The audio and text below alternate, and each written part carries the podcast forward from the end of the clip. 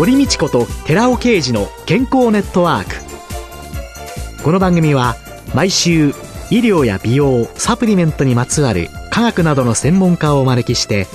私たちの健康のために役に立つお話を伺う健康生活応援番組です。包摂体サプリメントと MGO マヌカハニーで健康な毎日をお届けする「コサナの提供」でお送りします。こんにちは堀道子です今月は4週にわたりパーソナルトレーナーの松井薫さんをゲストに迎えてお話を伺っていきます松井さんはあのウェルネスガーディアンスというトレーナーチームを率いて普段は東京の南青山にあるトータルボディメイクサロン清良南青山でお仕事をされている方でいらっしゃいます。よろしくお願いいたします。ますこの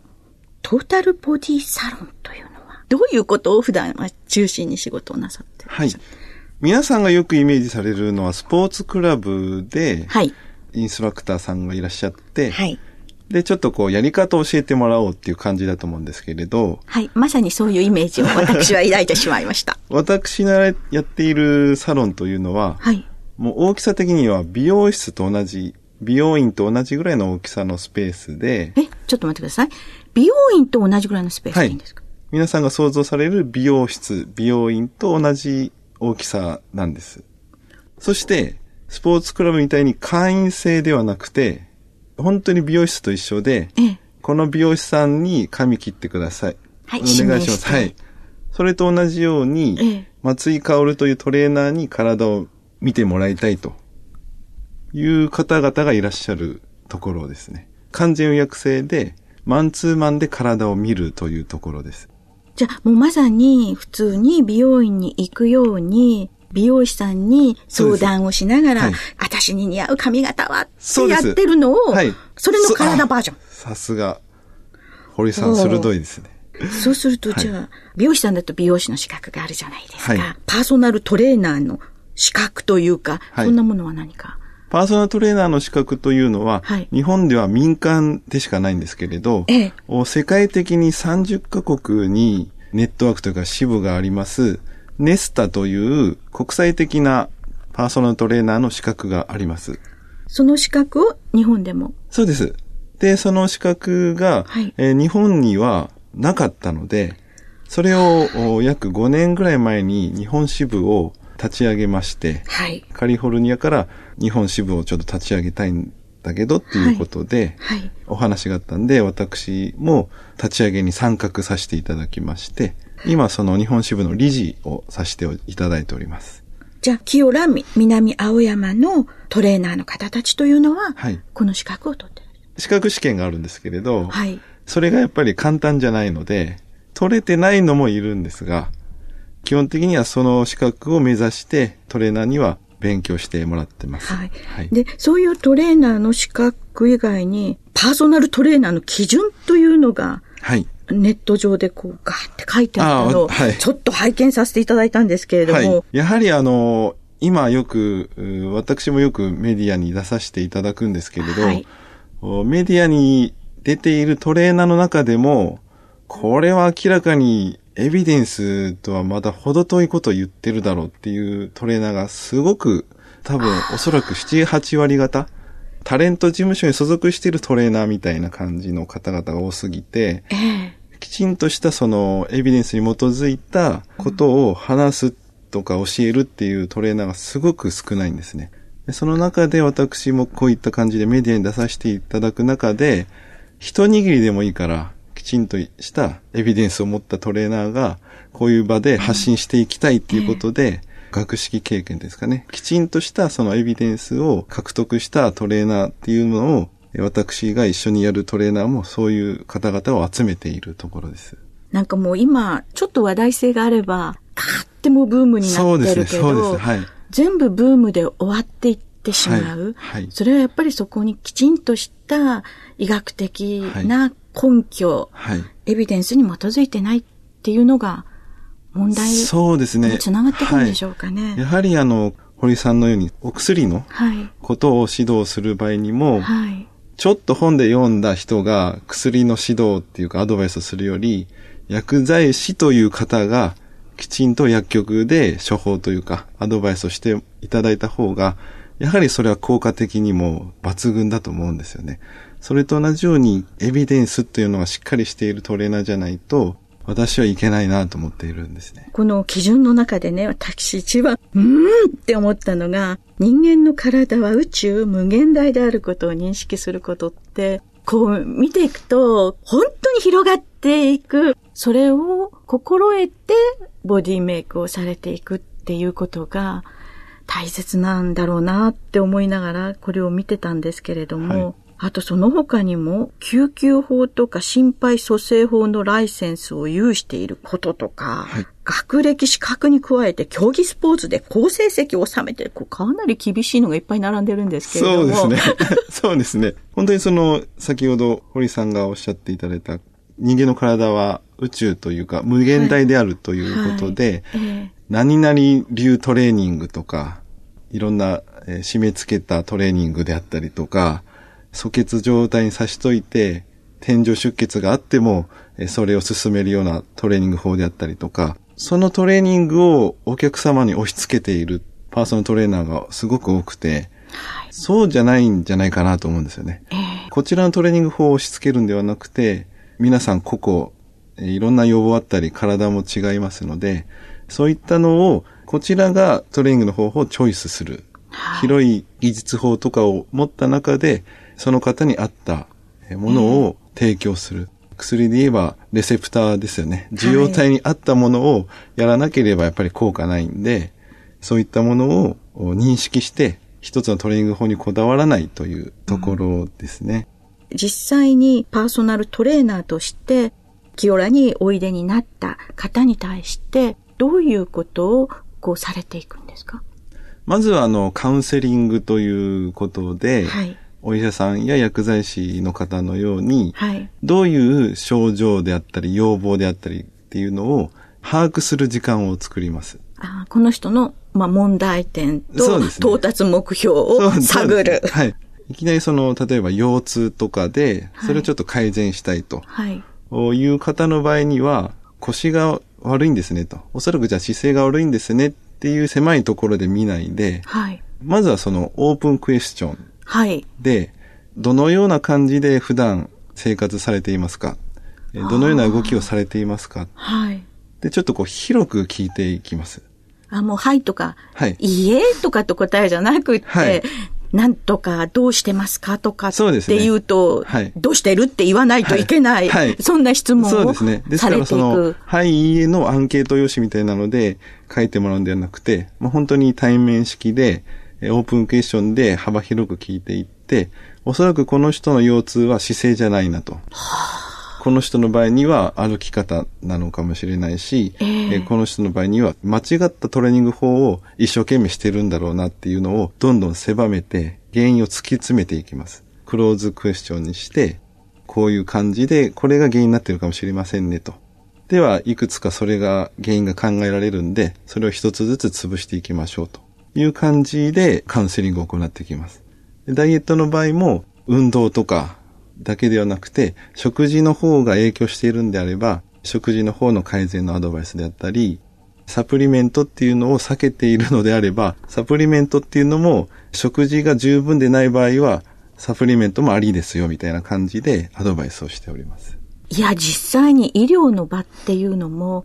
オープンクエスチョンでその人の抱えている問題点や、なんでその人本当に血圧高くなってきちゃってるんだろうっていうのは聞いていかなきゃいけないのに、うん、はい、血圧高いです。はい、血圧下げる薬飲みましょう。で、ね、終わってしまってるっていうね、はい、本当はそこは絶対にいけないことなのですが、それをやってる。でもそれだとやったら時間もかかって非効率的に思ってしまうのですけれども。そうですね。オーダーメイドなので、はい、そこはきちんと時間をかけて、私もその方の体という一つのアウターラインというか、はいえ。ー、そこだけを見るんではなくて、えー、えー、一人の生き物として、はい、ものではないので、うん、そこはそのお腹を引っ込める。じゃあ、お腹を引っ込めるんで腹筋運動しましょうで終わりじゃなくて、はい、この方がお腹が引っ込まないのはどういう生活スタイルなのかとか、そういう生き物としての動きというか、その方の癖であったりとか、えーはい、えー、その方の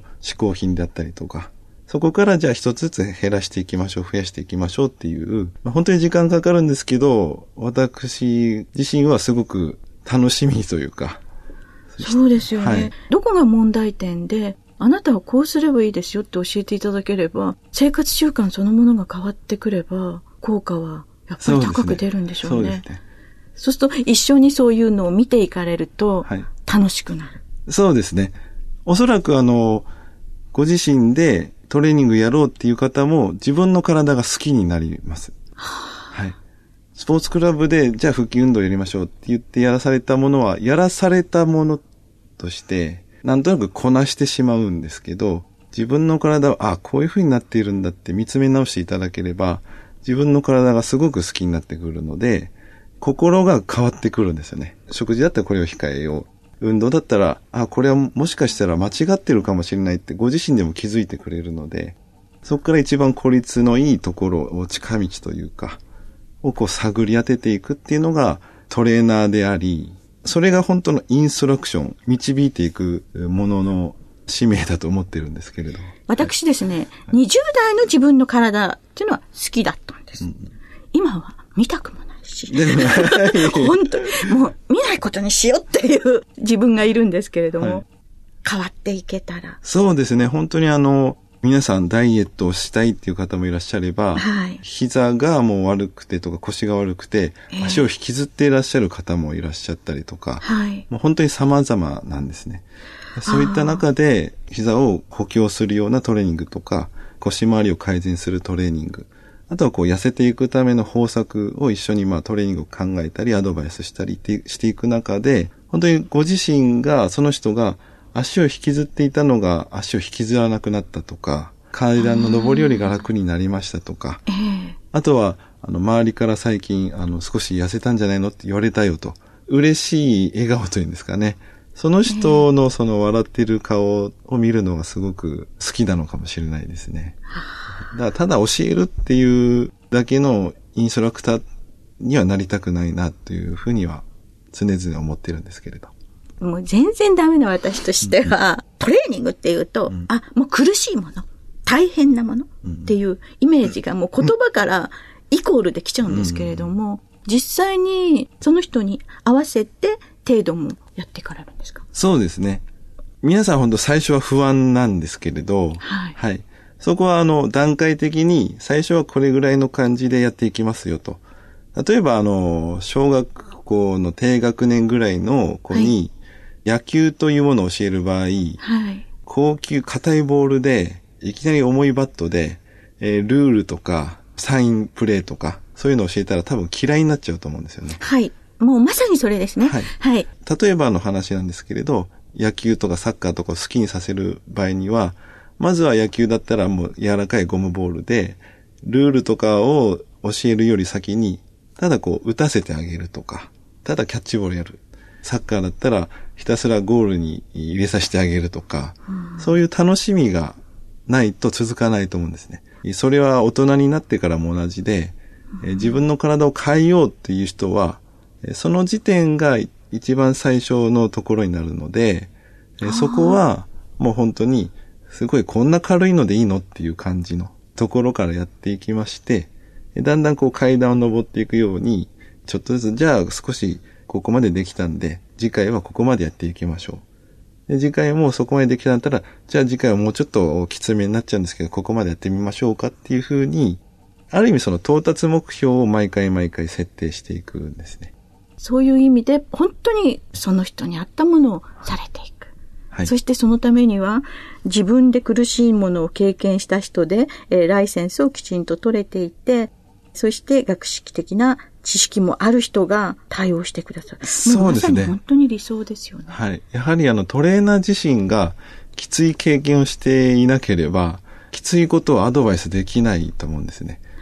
トレーナーの設定として、学歴資格に加えて競技スポーツで好成績を収めているっていうことは、それだけきつい経験、技術的にもそうですし、精神的にもプレッシャーがすごくあるので、そういう競技スポーツでやはり入賞をしていなければ、本来教えるべきではないと思うんですね。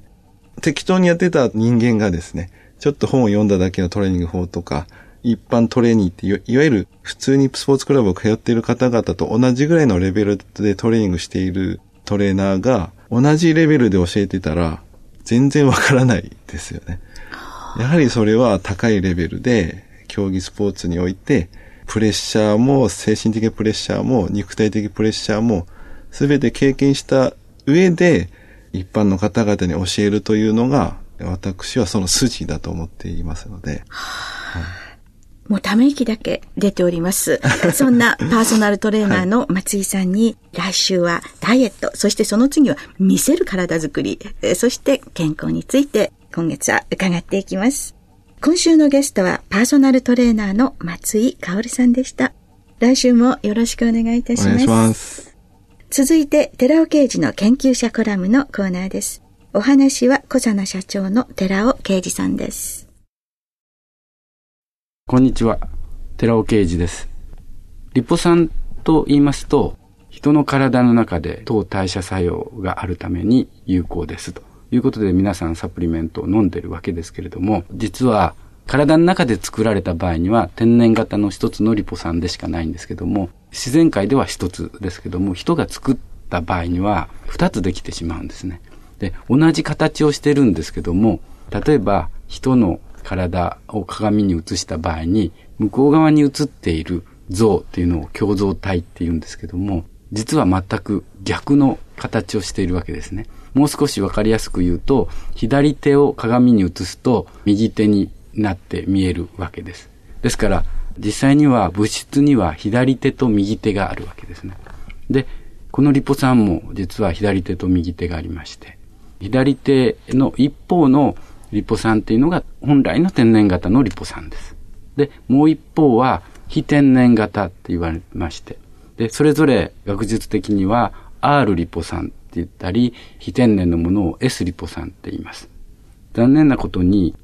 このリポ酸って言いますのは、人の力によって合成で作っています。サプリメントとして皆さんは摂取してますけども、実は合成されたものを摂取しているわけです。実際に体の中で作られるのは R リポ酸。これは生合成されてますから、その一方のみが作られているということなんですけども、残念ながら人が合成するっていうことになると、R 体と S 体の50%、50%の混合物でできてしまう。これをラセミ体って言うんですけれども、これが皆さん実際に摂取しているものです。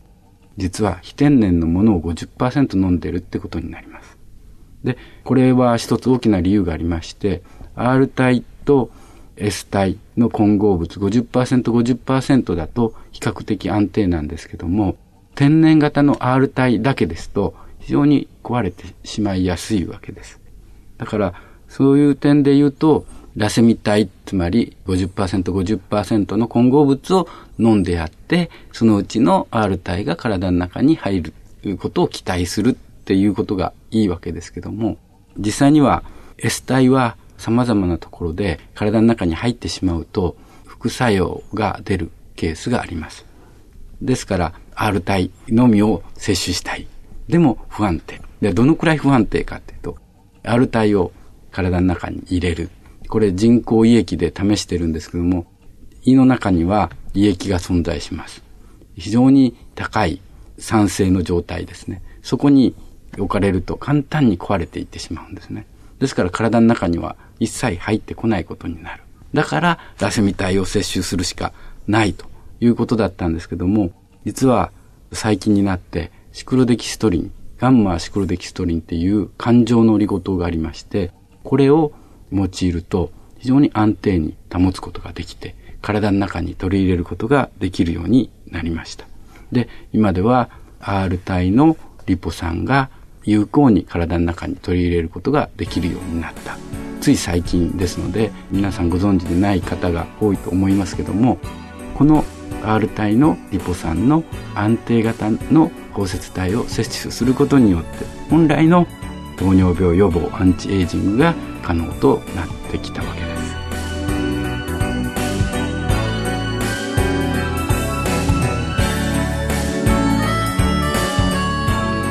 ここでコサナから番組お聞きの皆様へプレゼントのお知らせです。1日あたりの摂取量に制限のない新しい食物繊維環状オリゴ糖を爽やかなヨーグルト味と歯に優しいキシリトールで食べやすくしたダイエットサプリ。コサナのピュアファイバーチュアブルダイエットを番組お聞きの10名様にプレゼントします。ご希望の方は番組サイトの応募フォームからお申し込みください。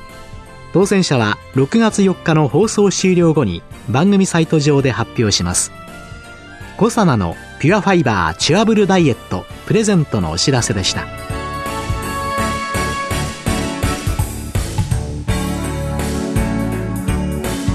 堀道子と寺尾啓二の健康ネットワーク。